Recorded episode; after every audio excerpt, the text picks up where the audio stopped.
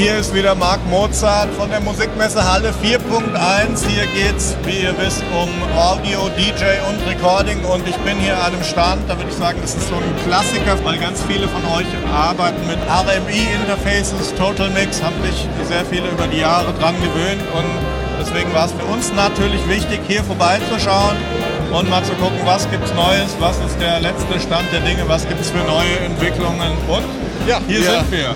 Super. Wir sind hier im Prinzip auf dieser Show diesmal mit drei neuen Produkten, hauptsächlich drei neuen Produkten. Das ist einmal ein äh, DJ Face AVB, äh, ein DJ Face Dante und der aktuelle AD2 DAC. Den gibt es zwar schon seit Dezember, aber für die Show ist es natürlich jetzt eine Neuheit. Dante, äh, Riesenthema natürlich, weil ja. gerade im Live-Bereich, da liegt da halt jetzt ein Ethernet-Kabel, wo wir früher super dicke Stage-Boxen hatten. Dante ist da eindeutig der Marktführer, muss man ganz klar sagen. Für euch natürlich wichtig. Wie siehst du das im Studio, wir haben Uns, äh, viel Zeit gelassen mit der, mit der Dante-Implementierung oder überhaupt, weil man natürlich als Entwickler oder als Hersteller auch immer gucken muss, was wird denn nun tatsächlich der nächste Netzwerkstandard. Ja. Das ging über die Jahre auf und ab und wir haben so viele Standards kommen und wieder gehen sehen. Ihr habt ja als AME den Ruf, wenn ich das mal so sagen darf, dass ihr die stabilsten Treiber habt. Das war genau der springende Punkt, warum wir jetzt ein Digiface Dante gemacht haben. Ja. Das ist im Grunde RME-Technologie, weil ja. auf der einen Seite hat man Dante, auf der anderen Seite hat man USB 3 ja. in den Rechner rein. Das ist wie eine normale RME USB Soundkarte mit Total Mix und einem. Pipapo mit unseren Low Latency stabilen Treibern etc. Nur dass man auf der anderen Seite eben mit Dante rein rausgeht. Ansonsten alles wie gewohnt. Richtig, ja. nur so ein Produkt gab es da bisher nicht. Jetzt gibt es. Genau. Was kostet das?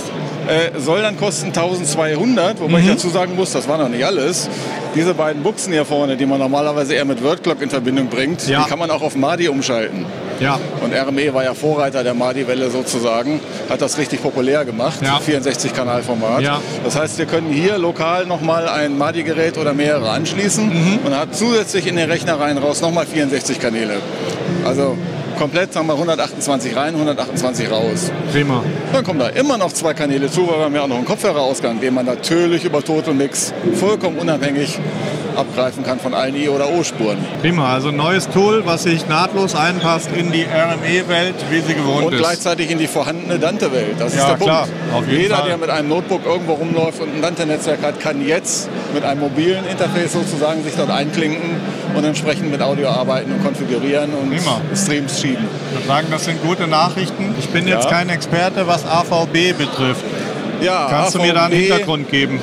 AVB ist äh, im Gegensatz zu Dante, das ist ja quasi ein lizenzierter Standard, wo man ja. Geld bezahlen muss, ja. äh, ist ein offener Standard. Mhm. Deswegen sind die Großen der Branche eigentlich auch eher auf AVB. Das ist eine langjährige Entwicklung. Es gab da viele Höhen und Tiefen. Wir hoffen, dass das noch ein bisschen mehr in die Höhen geht ja, in der nächsten man weiß Zeit. Dann, man weiß nie, ähm, wie es ausgeht am Ende. Ja, bei einem offenen Standard ist das eh immer so eine Sache. Ja. Wir haben das Gerät tatsächlich, wir entwickeln eine AVB schon seit vier Jahren. Ja. Wir hatten das Gerät auch schon auf zwei Messen, das hat nur keiner mitbekommen. Hat keiner gemerkt. Aber jetzt, wo wir hier das Dante präsentieren, haben wir gesagt, dann schauen wir das auch nochmal richtig in die Öffentlichkeit. Ja. Also es ist tatsächlich ein äh, USB 3 wieder zu äh, AVB-Konverter, der in dem Fall 128 Kanäle rein und raus macht. Gibt Wordclock optional und den Kopfhöreranschluss optional. Ja. Äh, Total Mix wieder dabei. Ja. Aber das Gerät ist derzeit nur mit Windows-Treibern. Okay. Das hat einen technischen Hintergrund. Auf dem Mac ist AVB nativ im Betriebssystem implementiert. Aha. Da braucht man eigentlich nur das Kabel an die Netzwerkbuchse schließen. Die ja oft gar nicht vorhanden ist. Aber äh, dafür gibt es ja Adapter. ja, dafür gibt es Adapter. Heute gibt es ja für alles ja, Adapter. Kleiner Scherz. Äh, insofern warten wir hier mal so ein bisschen den Bedarf ab. Wir ja. könnten auch Mac-Treiber schreiben und hätten dann eine deutlich latenzärmere Lösung als aktuell. Wäre wär auch nicht schlecht. Ja, aber mal schauen wir mal, wie viele Leute das haben wollen. Prima. Und dann haben wir aber noch andere Themen der AD2 DAC als, äh, ich sag mal so, Hi-Fi-Heimversion des AD2 Pro, den wir ja schon vor zwei Jahren vorgestellt ja, haben. So für Mastering äh, auch genau, unter anderem. Für alles, also richtig High-End. Wer was super Hochwertiges haben will, auch ja. um seine Two-Tracks in sämtlichen Reviews hervorragend abgeschnitten. Ja. Und da haben wir jetzt nochmal eine Version gemacht, die macht nur DA-Wandlung, ja. USB oder SPDIF rein, hat aber ansonsten auf der DA-Seite die gleiche Technik und gleiche Features wie das andere Gerät. Ja. Äh, auch die ganzen tollen Ausstattungssachen, DSP, fünffache Parametrik Equalizer, mhm. Force Field, Loudness, Space Travel mhm. und so weiter und so weiter. Und hat zusätzlich auch noch eine richtig tolle Fernbedienung. Sowas braucht man ja im Heimbereich. Mit der kann ich das Gerät jetzt also aus beliebiger Entfernung, könnte ich fast sagen, ich stelle mich immer gerne an die Tür da hinten und mache so. Ne? Kann ich das Gerät also komplett bedienen. Das geht über die Lautstärke-Einstellung, die Auswahl der Inputs, mhm. ähm, über solche Sachen wie Mono on-off oder Loudness on-off oder diesen sogenannten Auto-Dark-Mode. Mhm. Die gibt es natürlich auch. Das Gerät wird jetzt dunkel. Es gibt einfach viele Leute, die, die stört Beleuchtung. Ich habe hier auf der Fernbedienung ich vier Tasten. Die sind tatsächlich frei programmierbar, die 1 mhm. bis 4. Mhm. Im Gerät gibt es 21 abgelegte Befehle, die ich dann darauf legen kann, mhm. sodass ich die Tasten wirklich oder die Funktionen direkt im Zugriff habe, die ich persönlich brauche. Ja. Kann sich also jeder selbst einstellen. Ihr habt da jetzt ein iPad stehen, hat das eine besondere Bewandtnis? Ja, natürlich. Äh, das Gerät ist wie viele unserer Geräte class-compliant. Das mhm. bedeutet, ich kann das nicht nur per USB im Rechner betreiben, sondern auch zum Beispiel mit dem iPad oder mit dem iPhone.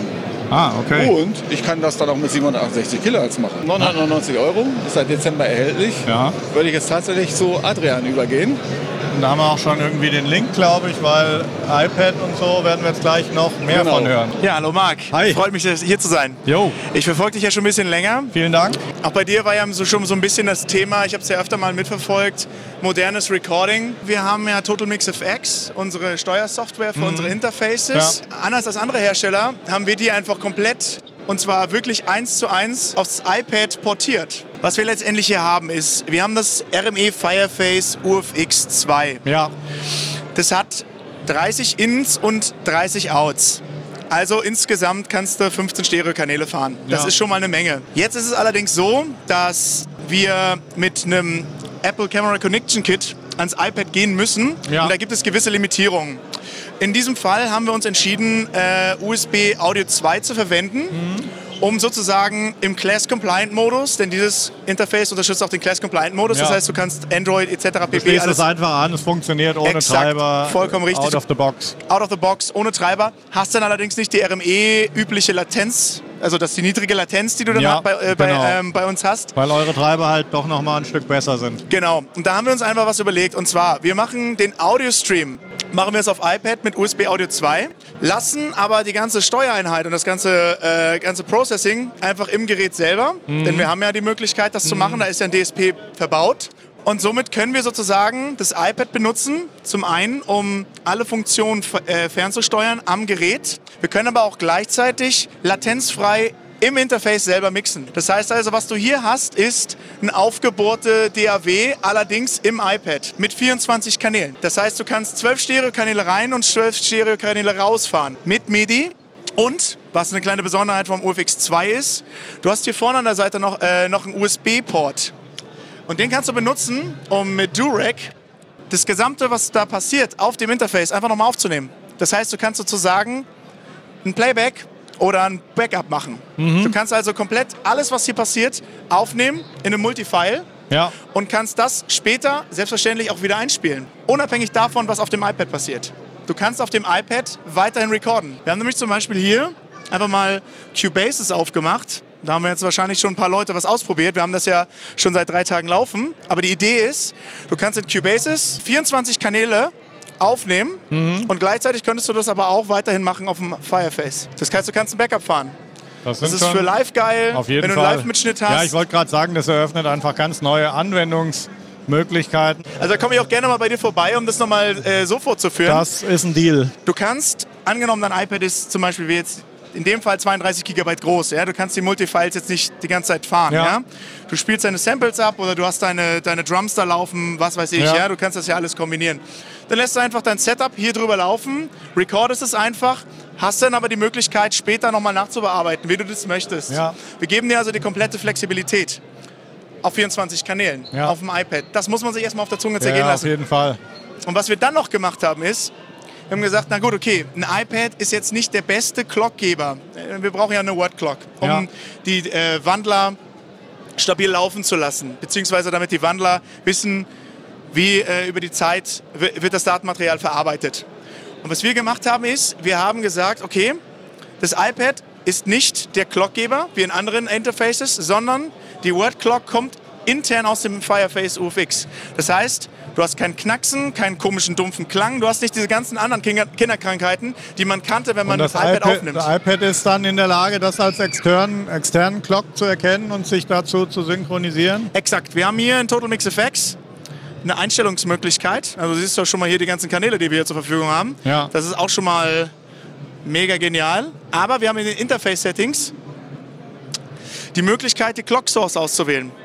Jetzt haben wir es auf internal gestellt. Ja. Wir können es auch extern wordclocken, das, das gesamte Gerät, Ja. über IS, über ADAT, die, die beiden ADAT-Ports, die du noch zur Verfügung hast. Ja. Du hast also eine Menge Möglichkeiten, dein Setup professionell zu gestalten und einfach nur mit dem iPad rumzulaufen. Ihr habt ja sicher intern mit vielen Devices rumprobiert und so. Genau, Äh, ja. Was kannst du mir jetzt sagen zum iPhone generell? Was, ist kein Problem. Das ist kein Problem. Also die Limitierungen sind letztendlich immer gegeben über das äh, Programm selber. Also zum Beispiel iTunes, wenn, müsste ich mich jetzt äh, vorsichtig sein, aber der letzte Stand, den ich weiß, ist iTunes läuft immer noch auf 16-Bit intern. Aber iOS selber ist auf 24-Bit und High-Res-Files äh, äh, ausgelegt. Das haben wir auch da drüben am DAC ja, Ja, genau. ähm, gezeigt. ja. Ähm, das heißt, das ist die einzige Limitierung. Und das zeige ich auch jetzt einfach mal hier vorne, weil wir können ja bei den Interface-Settings einfach mal hochgehen und wir können das Ganze auf die Spitze treiben und das Ganze auf 96 Kilohertz fahren. In, äh, beim Babyface Pro, wenn ich da mal rüber zeigen darf, da könnte es auf 192 Kilohertz gehen. Die Limitierung ist deswegen gegeben, weil USB Audio 2 zu diesem Zeitpunkt diese An Anzahl an Kanälen noch nicht äh, Ja. komplett auf 192 Kilohertz fahren lassen kann. Ja. Aber ansonsten hast du ja eigentlich komplett das Studio. Einfach mit dem iPad. Also da sind eigentlich dann auch jetzt die DAW-Hersteller irgendwie gefragt, weil iPad Pro zum Beispiel hat ja auch schon eine ziemliche CPU-Power intern. Ganz genau, Die ja. müssen sich Gedanken machen. Apple hat jetzt auch in einer der letzten iOS-Updates so einen File-Manager auch reingebracht. Also es geht schon in die Richtung, wo man dann sagen kann, die Power von den Geräten sind, ist ja sowieso da. Das ist Eben. ja an sich nicht das Thema. Ja, und da haben ja auch ein paar Hersteller äh, einen guten, sind ja auch einen guten Weg gegangen. Also wir haben jetzt in diesem Fall Cubasis genommen, wir haben das Ja. ein bisschen ausprobiert und es gibt ja noch Aurea und Ja. so eine ganzen Geschichten. Aurea macht das ja auch sehr gut mit diesen Multi-Channel-Verwaltung, also Ja. da kannst du das auch machen. Aber ich wollte es einfach nochmal für euch zeigen, was ist vielleicht, vielleicht äh, für eure äh, Zuschauer ganz interessant. Du kannst halt in Cubasis halt, wie du es halt von einem ganz normalen, herkömmlichen DAW kennst, du gehst einfach äh, auf deinen Audio-Track, ja, dann gehst du ins Routing und dann wählst du einfach die Kanäle aus. Ja, und dann hast du hier halt deine Kanäle zur Auswahl, wie du es halt kennst. Und das gleiche gilt natürlich auch für die Stereo-Outs. Das ist ein riesengroßer Vorteil. Was Cubasis da macht, ist letztendlich sozusagen wirklich eine native DAW zu geben. Ja? Wir Ja. haben hier wirklich ein richtig geiles Setup. Und uns ist es halt wichtig, weil wir gemerkt haben, dass viele Leute danach gefragt haben. Es ist ja die Frage, willst du immer viel mitschleppen? Ja? Du bist im Flugzeug, du bist auf Reisen oder du möchtest einfach mal zu Hause arbeiten und hast nicht immer Lust, so riesengroße Ja. Setups zu fahren. Du nimmst dir ein 4HE-Rack, ja, packst da vielleicht noch zweimal ADAT irgendwie rein und dann kannst du abrocken. Kannst du alles machen. Ja. Finde ich äh, eine super Entwicklung. Ich, ich muss auch sagen, ich bin, ich bin absolut begeistert. Und Ich dachte am Anfang, es wäre eine Spielerei. Apple wird auch irgendwann überlegen müssen, ob sie Logic Pro eben auch aufs iPad bringen. GarageBand ist ja schon da. Genau, also vielleicht, falls, falls noch eine Sache für euch interessant ist, das habe ich nämlich noch vergessen zu sagen. Also eine Sache wäre für uns sehr interessant. Ja. Und zwar, ob das Ganze mit Facebook Live funktioniert. das Witzige ist, genau dafür mache ich bald ein Video. Also, Können wir das ähm, bei uns machen? das könnte man vielleicht auch sogar bei euch machen. Dann versuch, versuchen wir das einfach mal. ähm, eine Sache, die ich noch vergessen habe. Ja. Wir haben eine komplette EQ und Dynamic Section in dem UFX verbaut Ja. über DSP Ja. und die könnt ihr nutzen. Das heißt also, ich kann mir meine EQs anschalten, ich kann hier Sachen, einer Kickdrum einfach mal ein bisschen mehr Schmackes untenrum verpassen oder wenn ich jetzt zum Beispiel Und da kannst du das Input-Signal halt schon on the way in quasi Ganz genau, bearbeiten. on the way. Wir haben hier die ganzen- Weil es halt Total Mix ist. genau ja. Total Mix, das kannst du aber auch für die Ausgänge machen. Ja. Das, kannst du, das heißt, du kannst auch die Ausgänge EQen, äh, eine Dynamic Section hast du mit dem Kompressor, mit dem Gate. Du kannst also frei dich bewegen und äh, kannst sozusagen schon, im, äh, schon bevor das ins Gerät kommt, ins iPad kommt, kannst du das Ganze schon mal richtig schön bearbeiten. Ja. Na, am Ende ist es halt die Kombination von dem, was auf dem iPad machbar ist und Total Mix. Exakt. Das ist halt die Power dann für viele Anwendungen, die vorher nicht möglich waren oder wo halt der Laptop immer rumgeschleppt werden musste. Ganz genau. Prima. Ja, Ja, das war's an News von RME. Fand ich wirklich sehr spannend und äh, ja, wäre super, wenn wir das nochmal fortsetzen können, weil wir können natürlich hier nicht alles abhandeln jetzt in unserem kurzen. Musikmesse-Stream. Ich bedanke mich schon mal bei dir und äh, da steht schon mal eine offene Einladung ins das Studio. ist doch super. Vielen, vielen Dank. Prima.